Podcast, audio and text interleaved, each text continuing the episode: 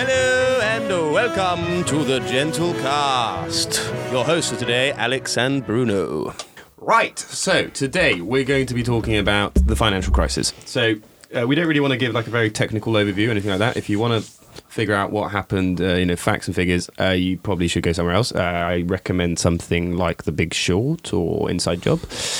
Uh, what we want to discuss, though, is moral dimensions of it. So, um, how, do, well, or are bankers evil, or did they just sort of follow some weird structure whereby they weren't really realizing what they were doing, or is it both, or whatever? Um, So, probably should give you a tiny bit of an overview over the financial crisis, though. So, uh, we're going to start from there.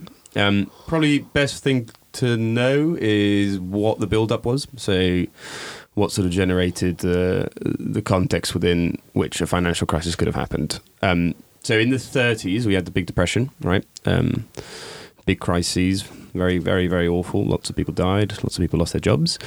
Uh, so the U.S. government enacted the Glass-Steagall Act, which basically separated investment banking and commercial banking functions. Yeah, So we should probably explain that a bit. So, Yeah. um, like investment banks and commercial banks um, have very different operations. So, like investment banks will do things like investing in like very risky proprietary trading, um, whereas commercial banks are where you and I keep your money.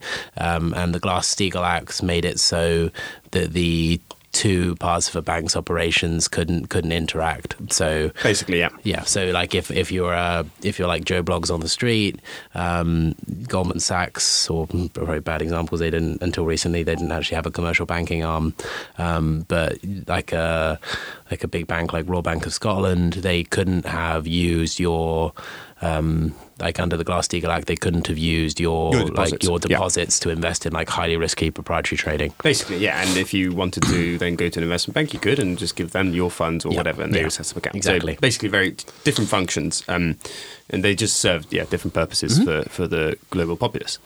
Uh, building up to the 80s, but especially during the 80s, uh, there was a big wave of deregulation, so instigated by people like uh, Ronald Reagan and Margaret Thatcher. Yeah, this is what we call neoliberalism. Yeah, now. and there's and there's arguments for why you would do it and why you wouldn't do it. Mm-hmm. We won't really go too deep into them, but um, it it does spur economic growth, absolutely, which is why you can see big big growth, at least monetary growth, from the 80s onwards. Um, and it obviously had an effect on the markets. You know, like basically equities have been going within up like since. within specific sectors. Yeah, so like it- in yeah. un- under like super hyper deregulation under Thatcher and Reagan, the financial sector was booming and booming and booming. And this is what you see in place. Well, in London, London's a financial hub, and so Yeah. is New York. I mean, it's all part So of there's this, lots right? of people who like say that it doesn't help at all because Yeah. it's just boosting the financial sector. And does the financial sector actually add value? These Yeah, aren't I- I these mean- aren't questions we're going to answer today, but it's, yeah, it's a exactly- complex, there's a complex views on it. There's a lot yeah. of views on it, um, and we we're not going to take either side. We're just basically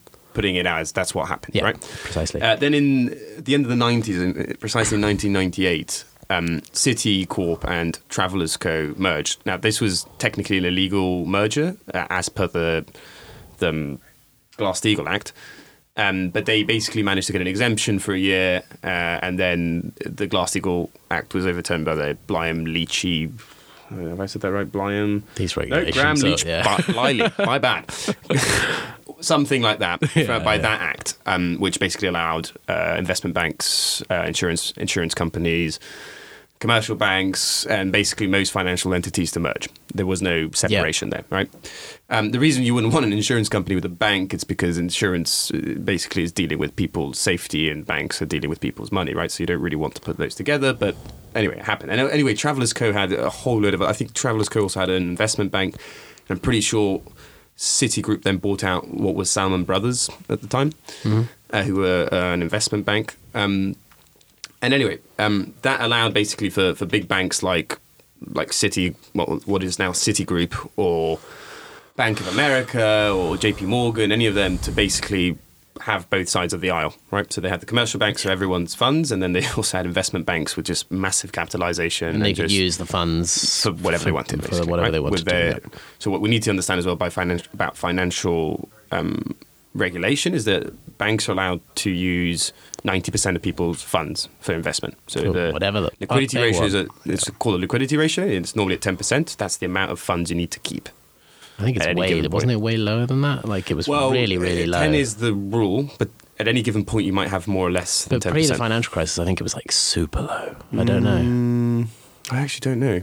I, I don't think so. I think it was very similar um, in terms of liquidity ratios, but it doesn't. It, it's basically in in practical terms that may not happen at any given point. You could have Yeah. much less than that, and it ha- that has to do with. But that's considered to be safe. Producer It has to do with check. cash flows, right? Yeah, You're has to going do with to actual have to cash check the like the fractional reserve ratio that banks required to hold. Yeah, I've seen liquidity ratio, so fractional, whatever it is.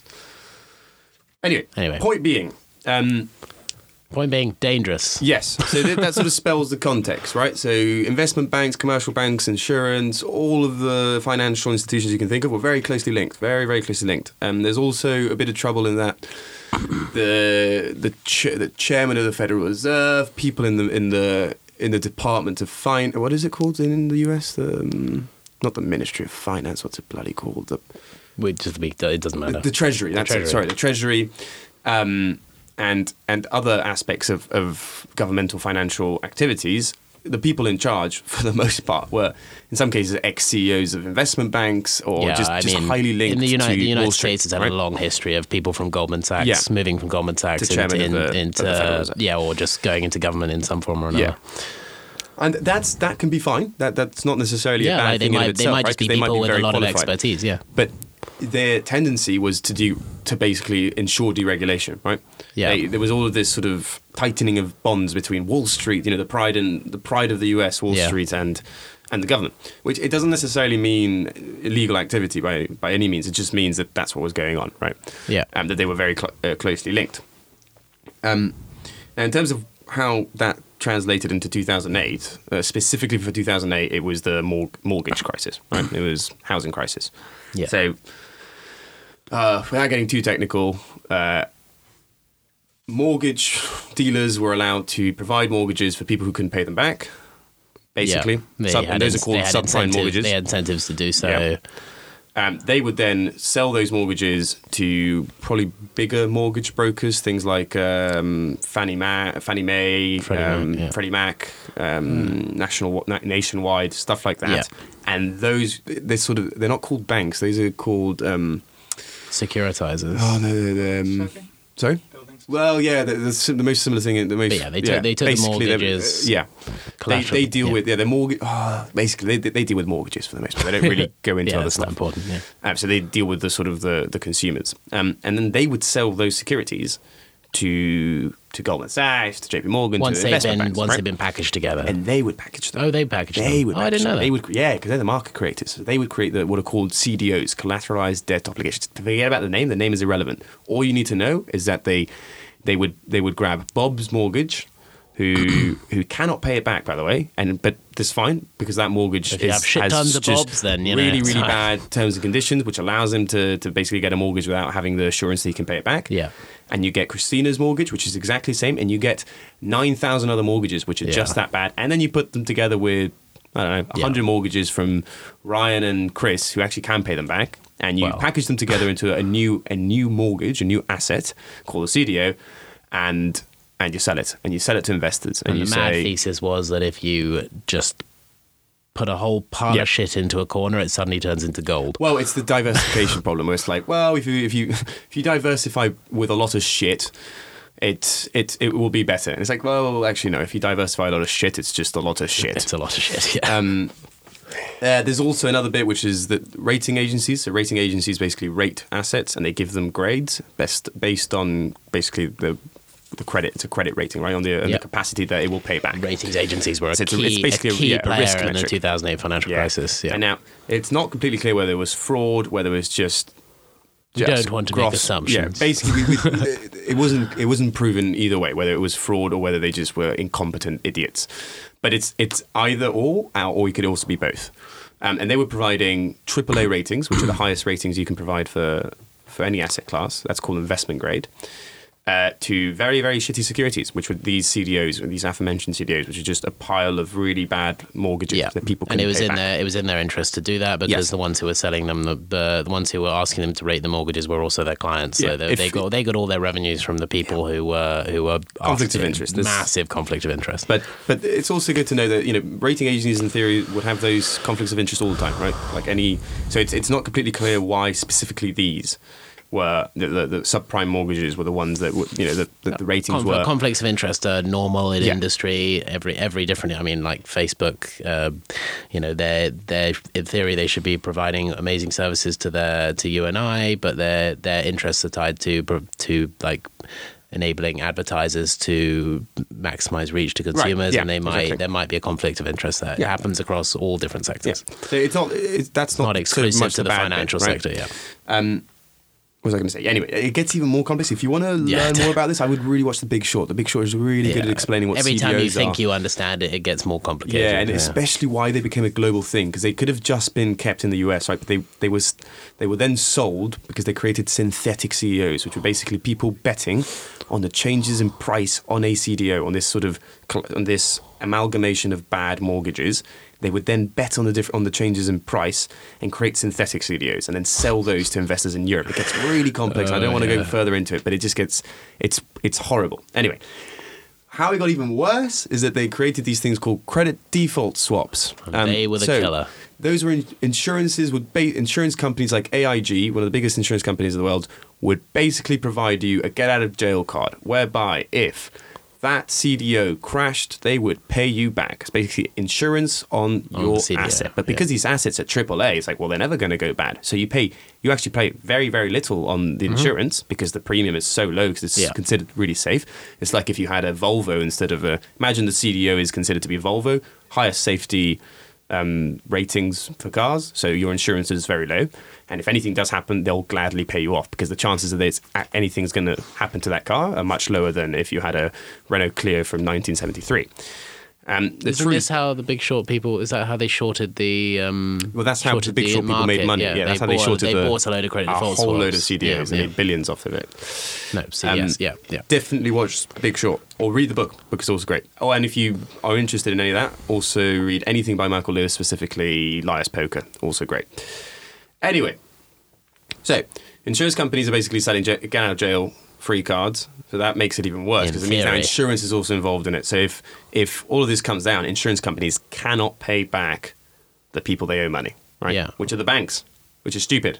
So the banks who are fucking it all up will then get basically get paid back for fucking it up. So there's another conflict of interest there. The problem is, it's- problem is like this. This actually, in theory, looks like a great situation. Like if everything, if all the pieces work together, this is great. The Yeah. problem is people ignored the systemic risk involved. That Yes. So they forgot the most, the basic principle, which was, can the lender, sorry, can the uh, the, um, the the mortgage owner, basically the person who gets the mortgage out, can they pay back? Hmm.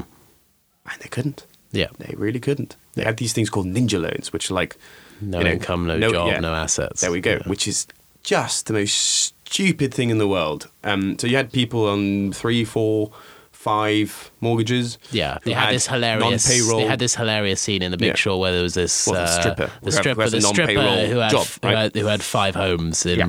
and two like condos Miami or something. It was, yeah, it was just it's was just brilliant. hilarious.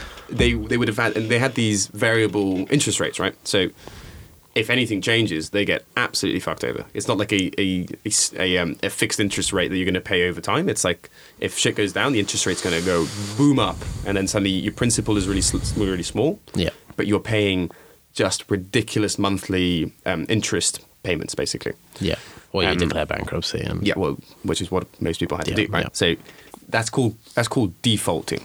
So Yeah. they they most clients started or customers started defaulting on their on their loans, Yeah. right?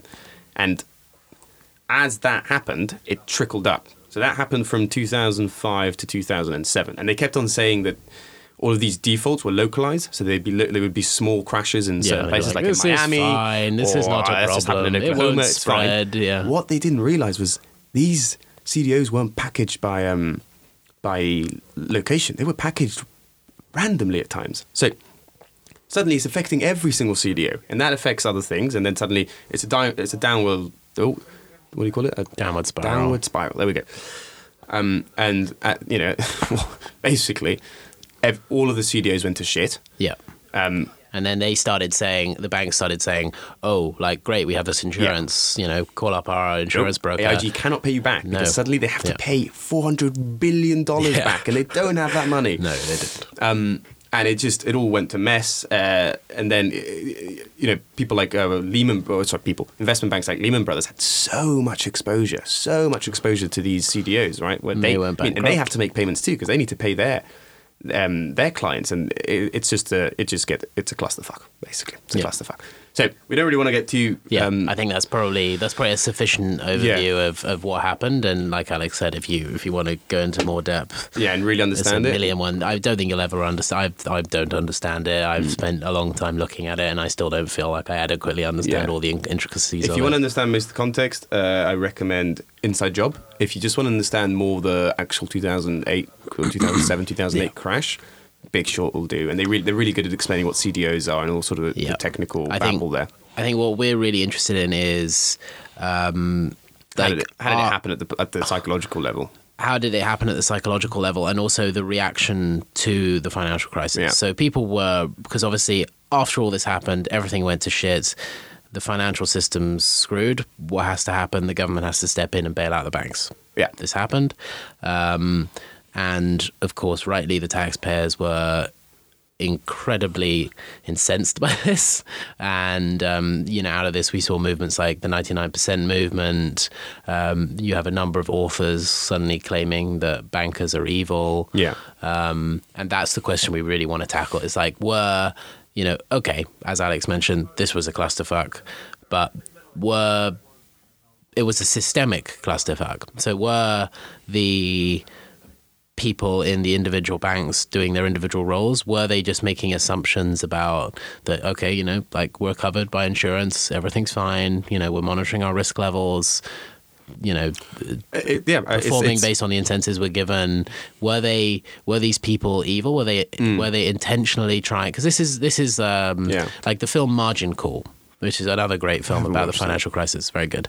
Um, where in that they clearly, and in The Big Short too, they clearly portray these bankers as being, um, as kind of knowing what was going on, and at, at a level, right? At a- Le- at a knowing level. that there is some Knowing that they were- mischief, at, mischief at play, but not quite being able to identify. almost right? like sort of intentionally acting Yeah. with the with the understanding that they would be bailed out and they'd be rich whatever whatever happened. I think that's that may be true. Uh, yeah, there we- was this thing that's what it we want to think too- about. What was it? It was too big to fail. Too right? to when, fail. And then when a bank is too big to fail, they're, they're sort of They feel invincible. right. Yeah, and it's sort of because they've got this blanket where it's like, well, you're, if you do fail, the whole economy goes to shit. So actually, the government has no choice but to bail you out. Yeah. I, I was trying to find a number of like what the how much um, Congress. ha- Put into the first bailout package, and I, it's either 400 billion or 800 A lot. billion. I can't remember. It's a lot of bloody money.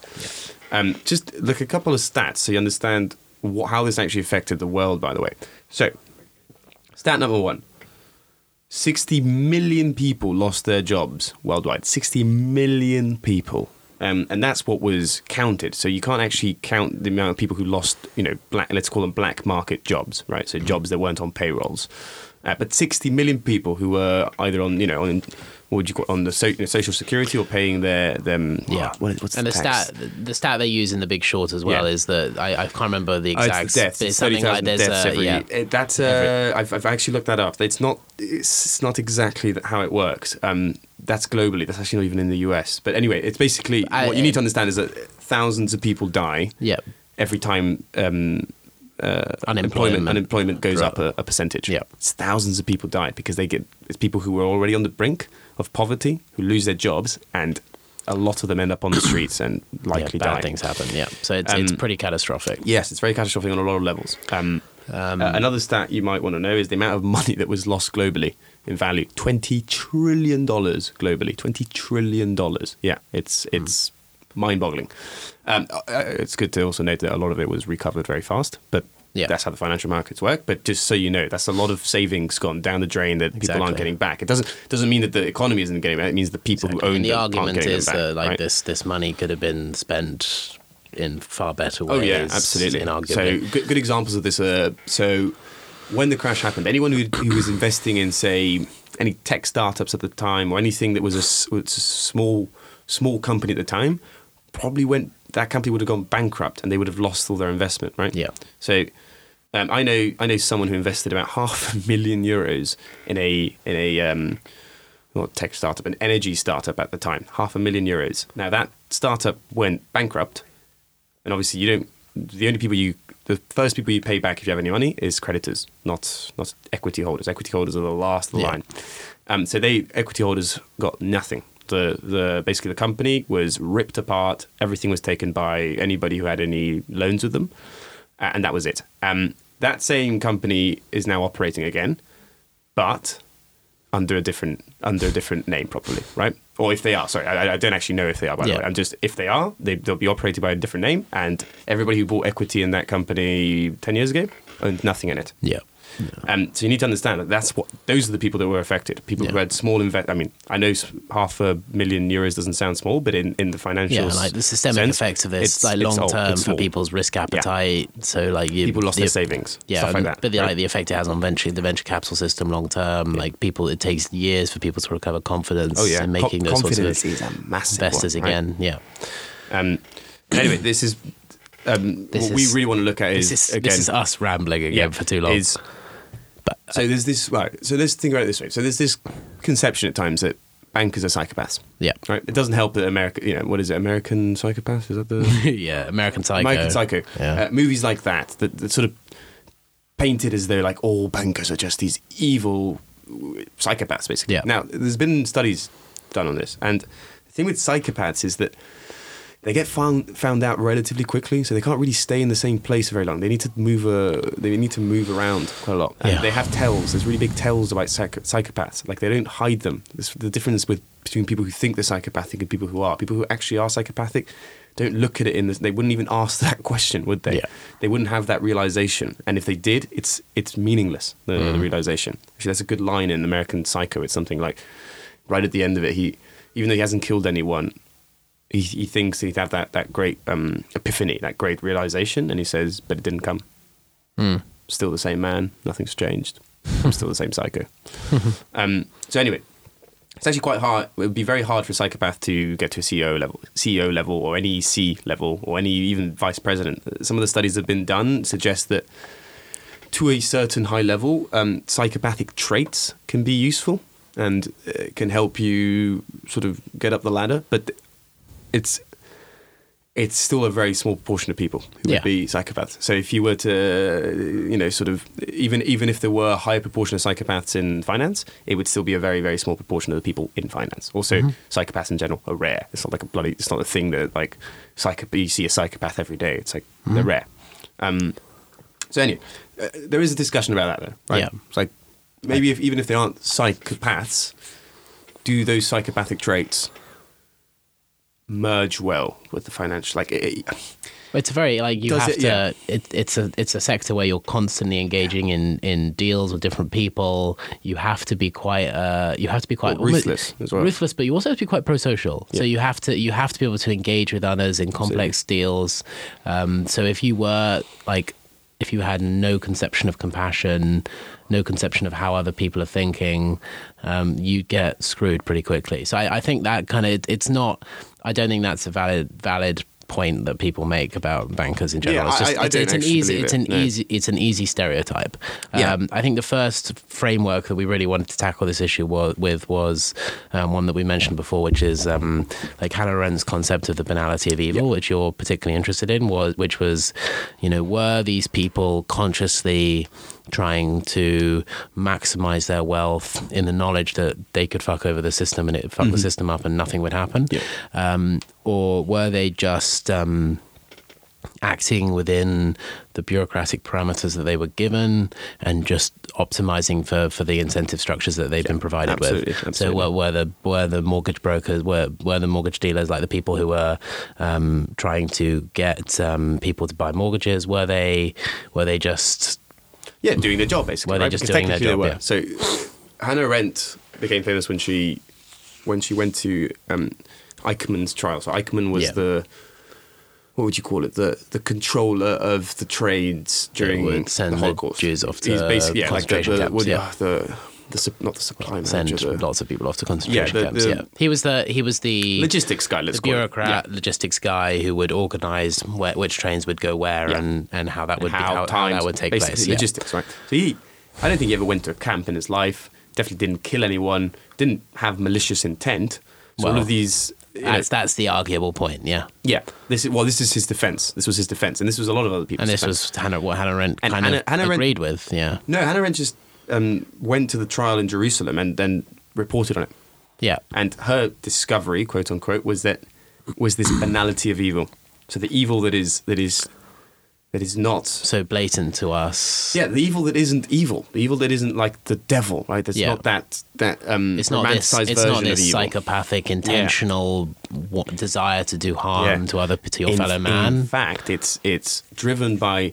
So she, she said, um, Eichmann was driven by basically wanting to advance in his job. That's it. Yeah. He just wants the next, you know, the, the promotion. That's Next all he, he promotion, doesn't pay want to kill anyone. rise, It's bring just home what- for his family, It is what it yeah. is, right? He's just doing what it is. At least that's what she said. Yeah, and that translates translates very well with with what happened with with the banks. So it's sort of this. She calls it thoughtlessness, right? This lack of thinking, basically. You're mm-hmm. not thinking about the consequences of the action. You're not thinking mm-hmm. wider than the micro, than the what's going on right now. Will this? Will these Yeah. actions allow me to succeed in my career? And it's very similar with bankers, or you could it could be seen as that, right? Where they weren't thinking about the consequences. It is also hard to fathom the consequences. Like most, I don't know if if most people are able to.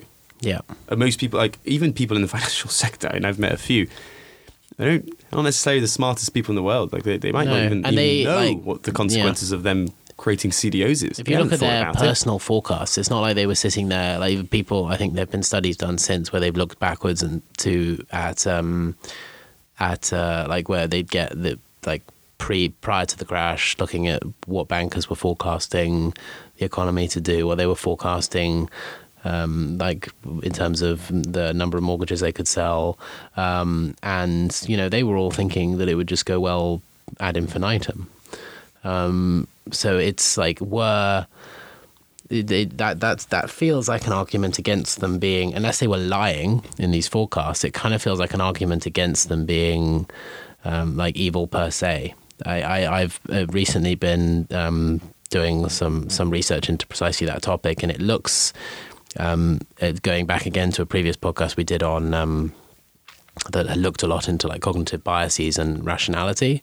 Um, it was looking at whether whether bankers in the financial crisis were acting rationally, um, and what they found was like using um, Daniel Kahneman and Amos Tversky's concept of representativeness. So it's like a representativeness bias. They would say, which is that um, if if there's a particular instance in which uh, like uh, something is overrepresentative in a class. So, like the example they uh, they use is um, like people tend to overestimate the number of Irish people that will be red-haired. Like the, it's actually only ten percent of the population, but people will like when they think Irish, they think red hair Yeah. often.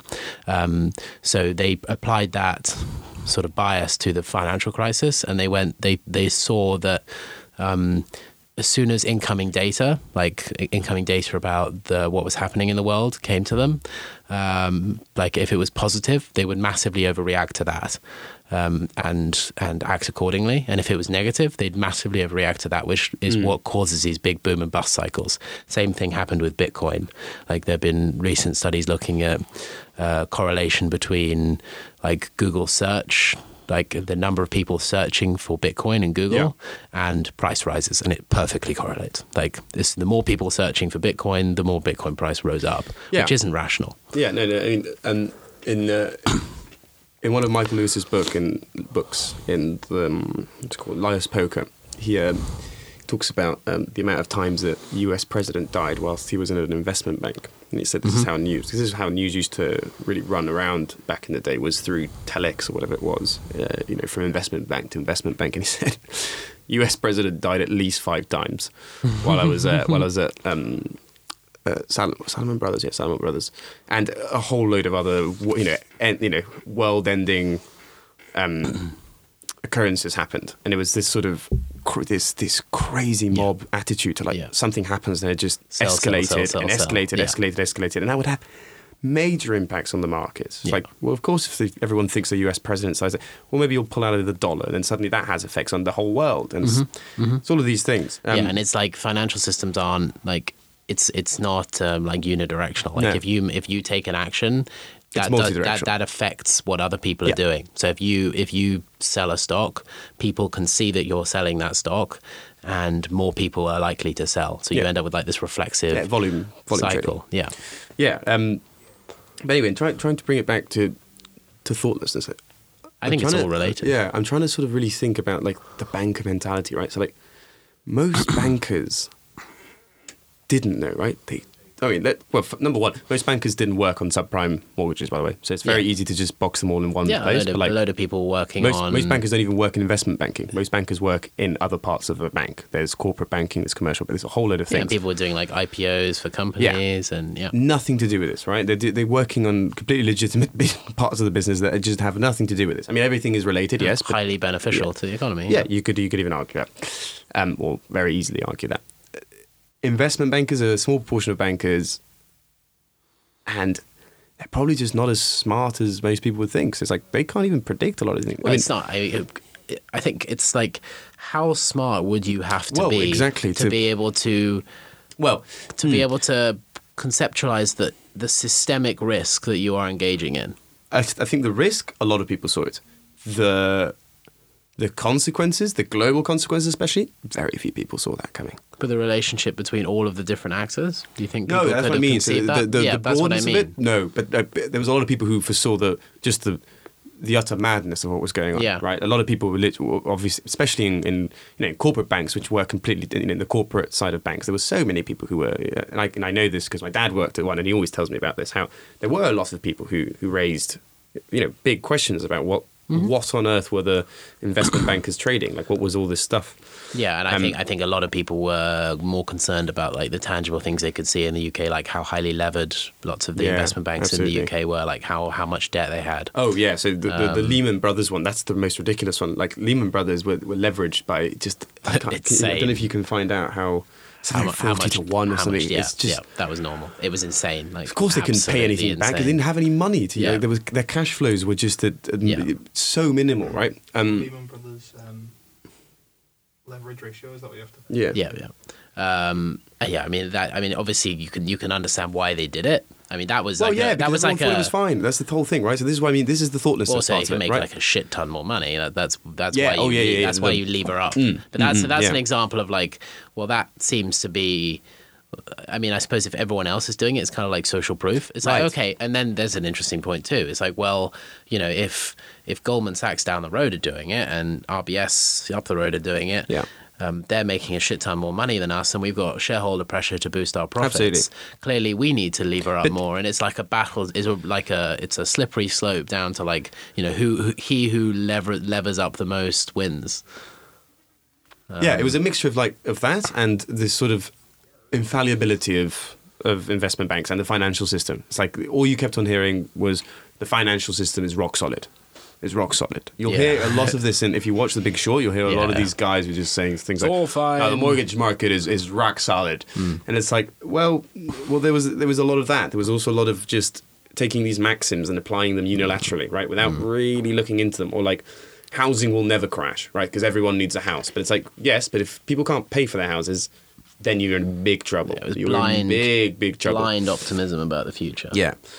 Um, so that's what I refer to as thoughtlessness. It's more like people weren't thinking because the signs were there. It's just you really need to pay attention, right? It's really hmm. easy not to pay attention. I like, yeah, have, have had, I, had I been in that situation, I probably would have been thoughtless as well. Yeah, it's really I hard to so. not be thoughtless. And Like, so, and people like the people who are critiquing the the sector, which is a very popular thing to Yeah. do. Like what we're doing here by you know we're not. Yeah, not, by the way, we're not really not- taking yeah. a view. We're not saying Yeah. like they weren't evil or they were. We're just thinking about it. But even doing this is not a popular thing to do. It's No, pop, most no, popular just to say they're evil bastards. They should all be shot. yeah. Um, or saying that it was capitalism's fault. It's, like, it's not quite clear, right? It's not really quite clear what happened there. But th- this is this is how it relates, by the way, back to thoughtlessness. Yeah. Uh, yeah. So thirty-one to one. Whatever. That's still ridiculous. The, that's the, how leveraged um, Lehman Brothers were yeah. in two thousand and seven. So, yeah, for every yeah, that's insane. Yeah. So for every one dollar Yeah. they had that was theirs, they They had thirty-one, borrowed which they thirty-one borrowed. from somebody. Oh, good lord. Which oh, it's just cra- oh, it's just crazy. But yeah, okay. Yeah.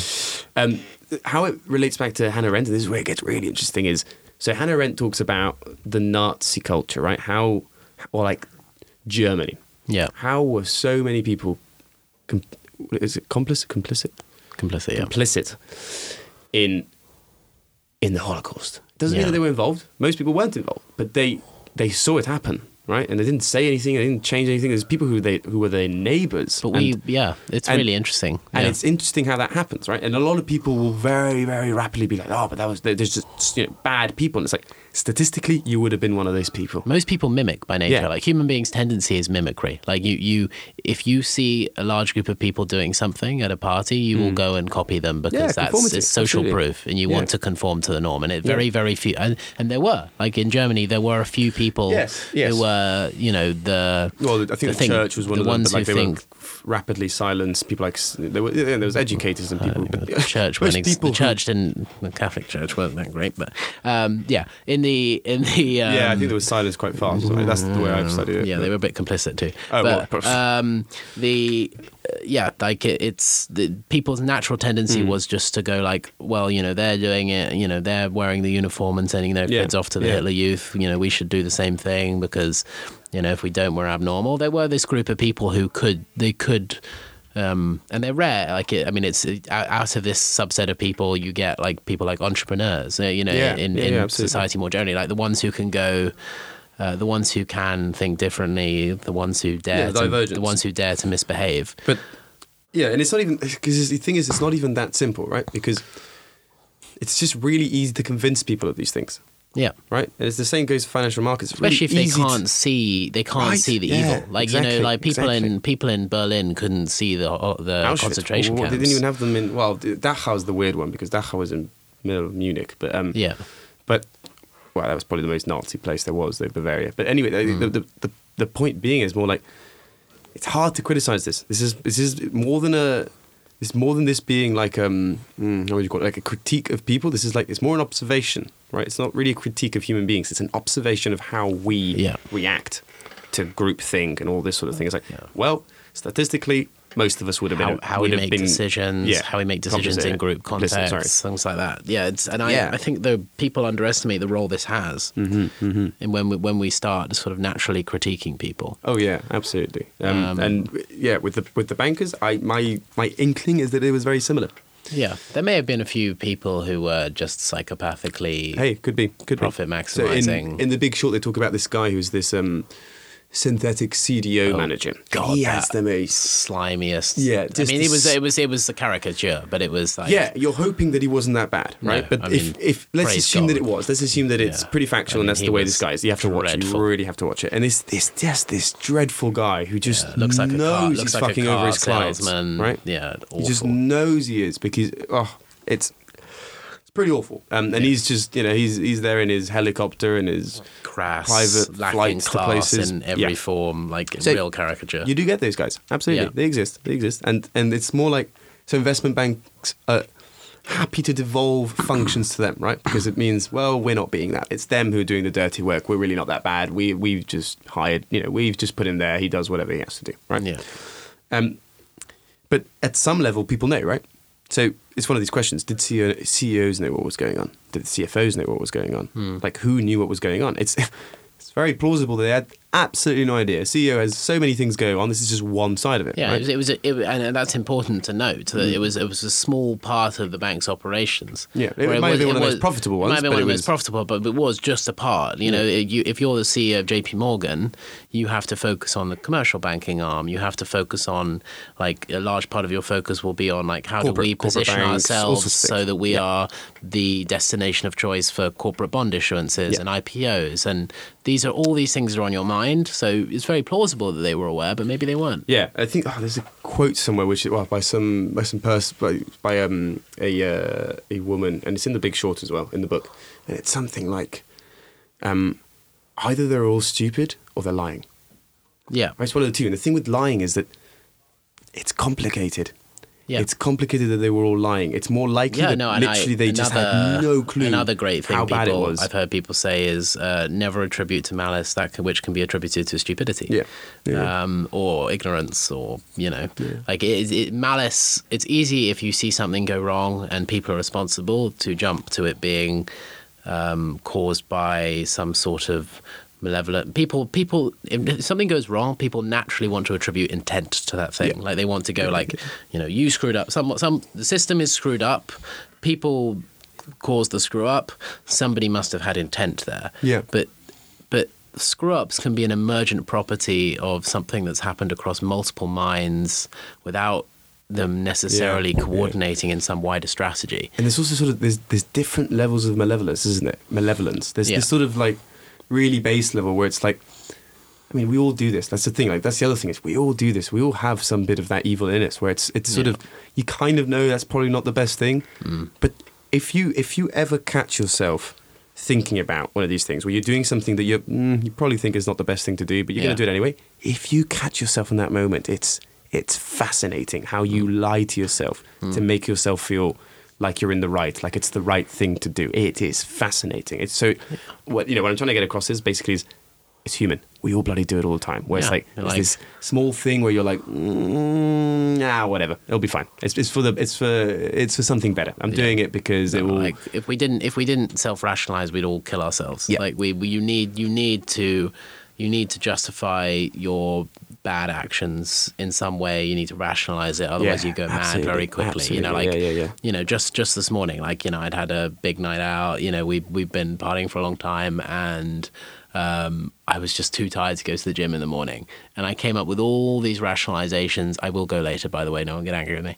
Um, but we, I came up with all these justifications for like why I wouldn't do it and how it was a good thing for me to do, and it was fine. And you know, I walked a lot the night before, and you know, I danced, Danced, a bit. yeah, that must have yeah, burned some calories. You know, things like we do it all the time. Yeah, Um, and I reckon they probably did the same thing.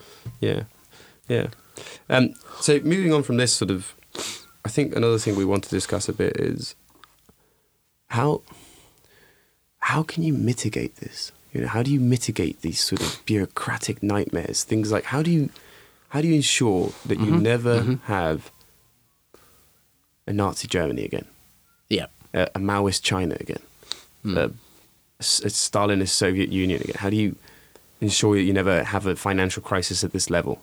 Yeah. And I don't mean because there will be certain things you cannot Oh, mitigate, yeah. right? And Loads of people have thought about this. Like um, Nassim Nicholas Taleb, the Black Swan author, is is one who's like most famous, one of the most famous people for thinking about this as applied to the financial sector with books like Skin in the Game, where he I talks about. I, I haven't read Skin in the but the funny thing about Taleb is you can like his titles of his. I'm sure the books are fantastic. I've read one or two of them, but they that you can get a lot from from his books just by Yeah. reading the title, um, because they give away they give away the kind of Yeah, the, the yeah, gist yeah, of what the what you need to understand.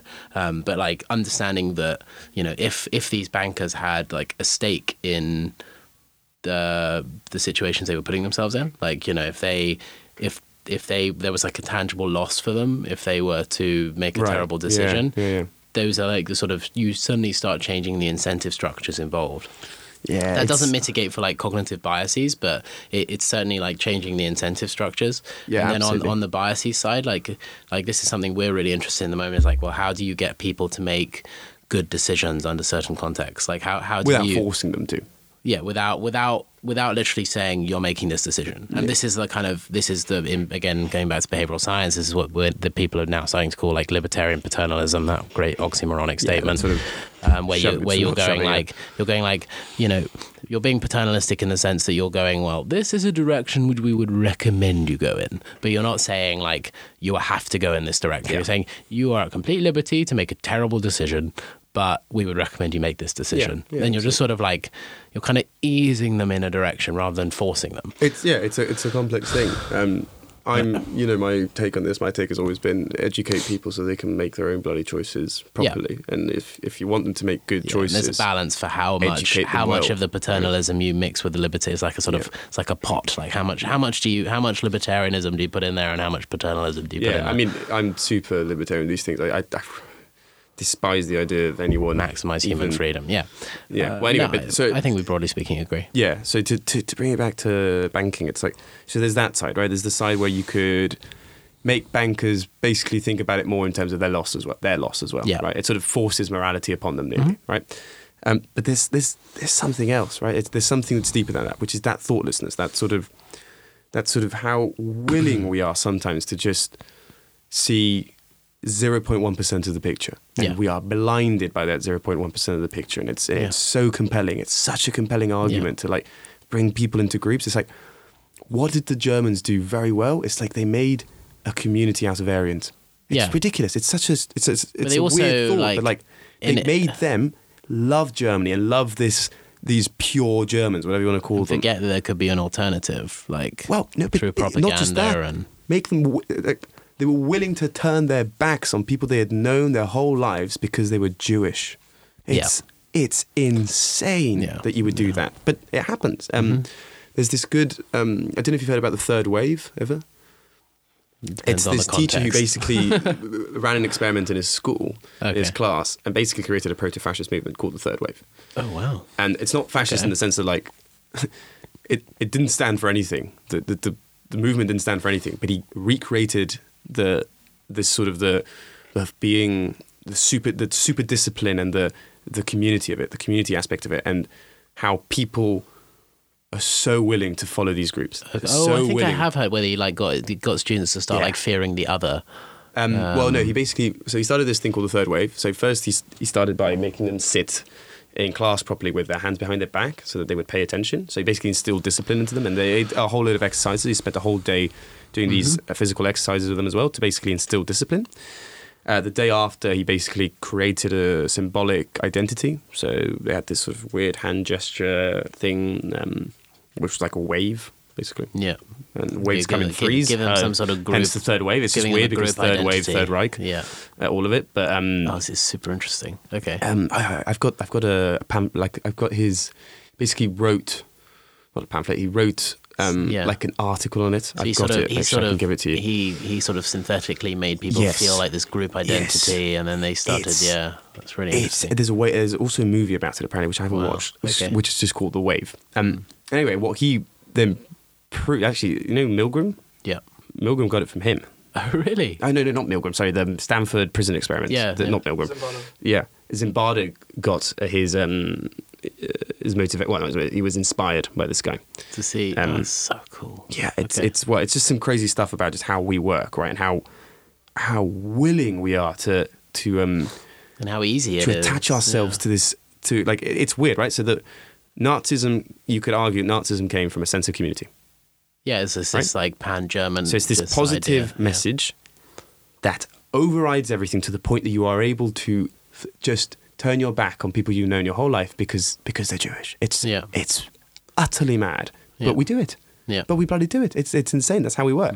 I'm not saying that this is going to happen again. I'm just saying that's how that, that seems to be the Yeah. observation, right? That we Yeah. are willing to do these things. It's the same thing with with Soviet Russia. It's like there was a positive message of community of bringing the workers together. Yeah. They were willing to forsake the lives of four, five million Ukrainians for it Yeah. blindly. Do it. Okay. And it's It's uh, it's also the extent to which they distort reality, which is so interesting. Like by you know altering the news or you know removing things from pictures Absolutely. Yeah. and Yeah, yeah, yeah. knocking down statues of the old world, so that all you can think, all you can like. Our conceptualization of what the world is and what it can be is rooted in like the empirical data that we have around us. So like if you if you have no concep- conception of what liberty is, like you can't you you you don't seek it.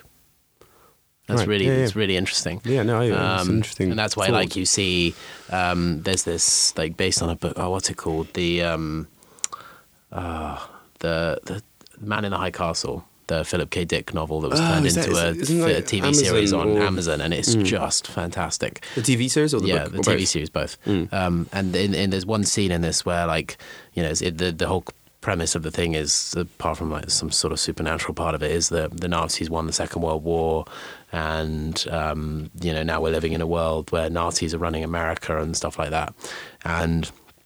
There's this scene in it where, like Goebbels, is, I think it's Goebbels or someone, Propaganda old, old, old propaganda guy, Yeah, is Goebbels. he's now the leader of the of Nazi Germany, and he's would have happened? yeah, and he's he's knocking down the Statue of Liberty in, in the US so that people can't consent and replacing it with some sort of um, like Hitler Youth statue or something. Mm. And it's just fascinating to watch like him Yeah. relishing in the conscious knowledge that he's destroying a piece of history and as a consequence they can't um, they can't like conceptualize a future that contained American idea of liberty. That's fascinating. I know it's really interesting. Wow, I, I think I might have a, a look at this. We It's, can it's have a- incredible actually how much stuff there is out there about this. Any Yeah. book by Hannah Arendt, she can be a bit hard to read, but Yeah, yeah, she really, can. really interesting stuff as well. Um, Yeah.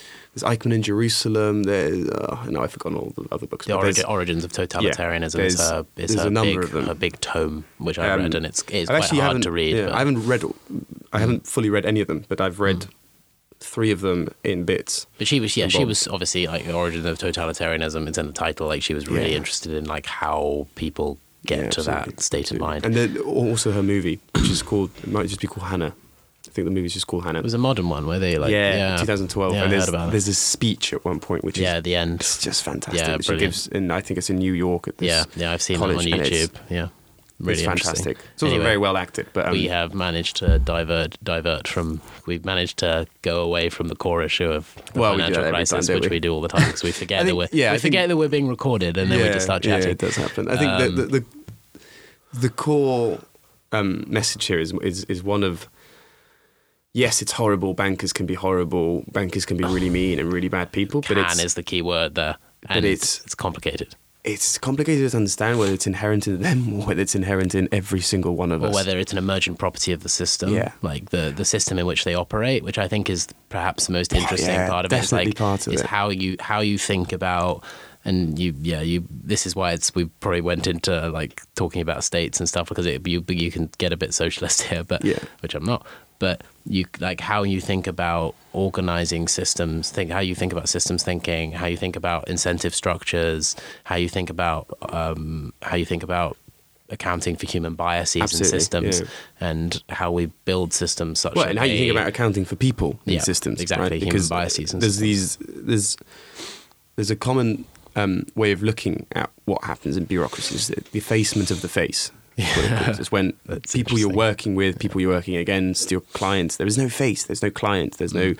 person. Well, actually, sorry. There's a client, not a person. There's competitor, not a person. It's it's this sort of eradication of all the human features of people. Numbers, numbers really do that. Numbers on screen just Mm. Oh yeah, very easily sort of really make you forget that it's a person you're talking about Yeah. here, right? So bank statements, anything like that. So it's Yeah, like you This look happens at in- in- you look at like average CEO pay and the idea that it's it's like people what is it like some it's like 300 times average worker pay now in the US or something average CEO pay?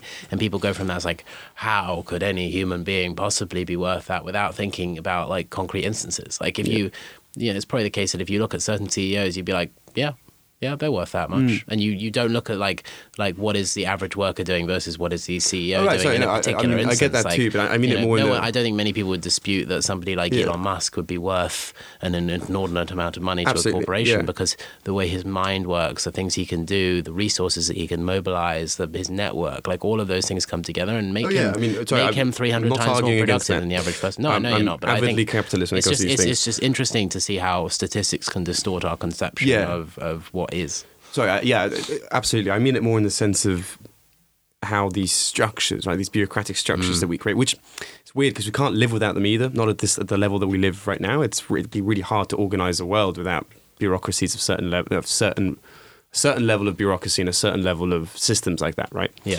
But it's interesting how they tend 61 times more. 361, yeah, average CEO 360. pay is 361 times average worker pay. But that, that that's a like these sorts of average statistics Yeah, no, bother the- me because yeah. they, they hide so much detail. It's like, you know, well, you know, it could be that the average worker in this corporation is, is really not doing that much. Like it's they, they don't have a particularly productive role. Well, whereas the you- average C, that, that CEO in that corporation. Pareto corporation. distributions would suggest so. Um, You but said um, Pareto. Pareto, Pareto, Pareto. Oh god damn Uh, it! but back to this sort of effacement of the face. There's other thing. There's two other factors. and I can't remember what they're called, but th- there's this guy who explains them really well, and I've also bloody forgotten his name. um, we all do that. but the the gen- the gist of it is basically that we forget we're working for humans with humans in a human for a mission. right? Yeah, and you can Yeah. often find lots of you get- companies who are in a highly competitive industry where they're all working for the same mission, and suddenly they forget about the mission and they focus on the competition, and that's when a company dies. Like your your goal, your goal should always be like you know focus on the mission, focus on the mission, and people forget that. And this is these are the sorts of things that we we should be thinking about on, in terms of systems. Like how do we get people to think in terms of missions rather than thinking in terms of competition and stuff like that. Yeah, which anyway, which which brings me back to So, not brings me back to, brings me to, um, and we're probably going to finish on, Finish on these this, last few notes. Um, I remember Jordan Peterson saying once something like, I, I want my corporations to be super greedy. Greedy. He wants them to be greedy, like outwardly greedy. and Mm, I remember him saying really agree with it in the sense of like, that was when he was talking about the Gillette ad, right? yeah, and it's sort of I don't- rather than the virtuous. And I understand what he was trying to say as well. I- I- The way I understand it, at least, is there's nothing worse than not knowing what that company stands for really. If they're outwardly greedy, it's kind of you can really gauge it, right? You can really work with you can work with that. It's like you're outwardly greedy and you're fine with it. And, and you are you're, Well, you're going to yeah. tell me from the beginning that you might fuck me over or that you you're going to pursue that profit. I, I, to I some can to- I agree, and some Right? extent, I Yeah, don't. Like, again, you know, I- yeah, I know what you given mean. that we're now in the context of starting a business ourselves, like Yeah. I, for me, it's like I, I'm not a, I'm, I'm, I'm wholly mission focused. Yeah. I'm not, I'm not like, I, I'm not just going in it Oh, for no, the no, money. I know, I know, but I- I, I do, I completely get what he means. Like, it's, I- it's, it's easy yeah. if you can identify that somebody is like, you know, that person is after nothing but money, and it's like, okay, now I know where you stand, and I know how to deal this deal is with what you. I mean. It's not so much of this. It's like it's a good. chaos it's in- just in much his- more effective, right? To his idea with. of a world Yeah. in which it's like a dynamic, a dialectic between order and chaos, and and that if you if you know where someone is, it's like chaos mitigation system, and you can really easily navigate that. Um, Um, and um, what was I going to go with this? Uh, I mean, we can finish on just like basic the basic message, which is that um, like this situation is complicated. Like it's not it's not as easy as people would think. Like you you need to think about um, how like emergent properties of systems. You need to think about the biases of individuals within it. And I think it's very easy to just like attribute constant uh, con- uh, attribute malevolent intent to the individuals Yeah. involved in the financial crisis maybe that's true, but I think it's more likely that it was the the crisis was a was an emergent um, problem that was a result of misaligned incentive structures, people with limited information acting in biased fashions, and like in the future, the way that we can tackle that is by just taking a really um, intelligent approach to systems thinking. How do we how do we mitigate for human biases, things like that. Yeah, Um, no, I- I think I- think that's that's I kind of where I stand, and I'm with I, that, I, um, I think a, a large focus of mine in the in the in the near future is how we think about enabling people to be better at better enabling people to be better by mitigating human biases and yeah, human, and yeah. I mean, I think something else is, is teaching people about thoughtlessness, right? Yeah. It's something that very few people, I think, learn in a history class. You know, I think it's it's great, and I mean, you know, I love it. I love Yes. learning about Second World War. It's one of my pet hobbies. Um, So we but can something I never really learned was we never really actually never really gave the Nazi German, you know, the Nazi German culture a real good look. We Yeah, looked at the yeah, its expo- like the thing its exponents, so people who you know, the, the, the Yeah. Hitler, uh, etc. Yeah. And you also look at what it translated into, right? So you look at what it looked like. You don't look at like how really it look could at be. how yeah, it could be. That That's what I'm country super of 8 million fascinated. people. That's what's always what interests me most about Nazi Germany was like, yeah, and that's what- I think that's something. how people get to that place Yeah, mentally. absolutely. Not not the not the leaders, but just like the average person. Yeah, yeah, How not do, the how do they how do they the- get into the yeah. Mm-hmm, Nazi state of mind? and that's that's truly fascinating. Yeah, and the same goes, and the same with the Soviet Union and, and Maoist China and all of these pla- these places. That mind-boggling what happened. Mm. It's mind. It's it's beyond the realms of comprehension for, for you and me in the sense of like, Mm.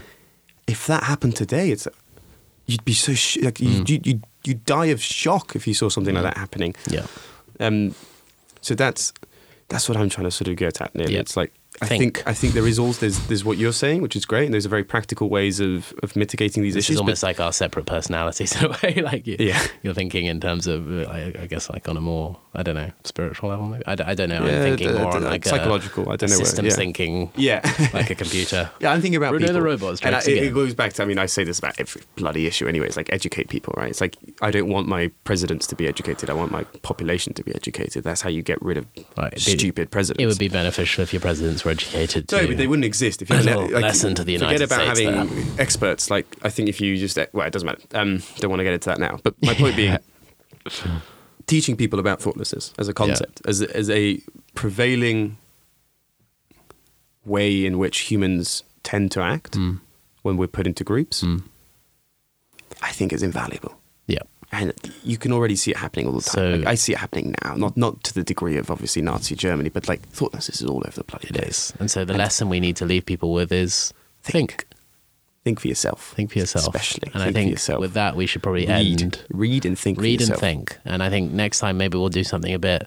We always say we'll do something a bit light. I think we might bring on a bring on a friend. Talk about music, next time. Talk about thinking. music or something something more chill. Yeah, something, about the uh, interesting. spirituality and music. We can have a bit of a something like laugh. Um, yeah, I Yeah, you can maybe nice. hear us sing as well, which would be that would We definitely are be funny. beautiful. We're not. I can't sing Um, to save my life. And anyway, uh, um, this yeah. was this was actually really fun. At least for me, this is stuff I absolutely love. Second World War, financial crisis. Uh, Anthony, thanks a lot as always for being so and, patient uh, and getting we the stats. will see you next time. Yeah, hope uh, you join us or whatever's next. Bye bye.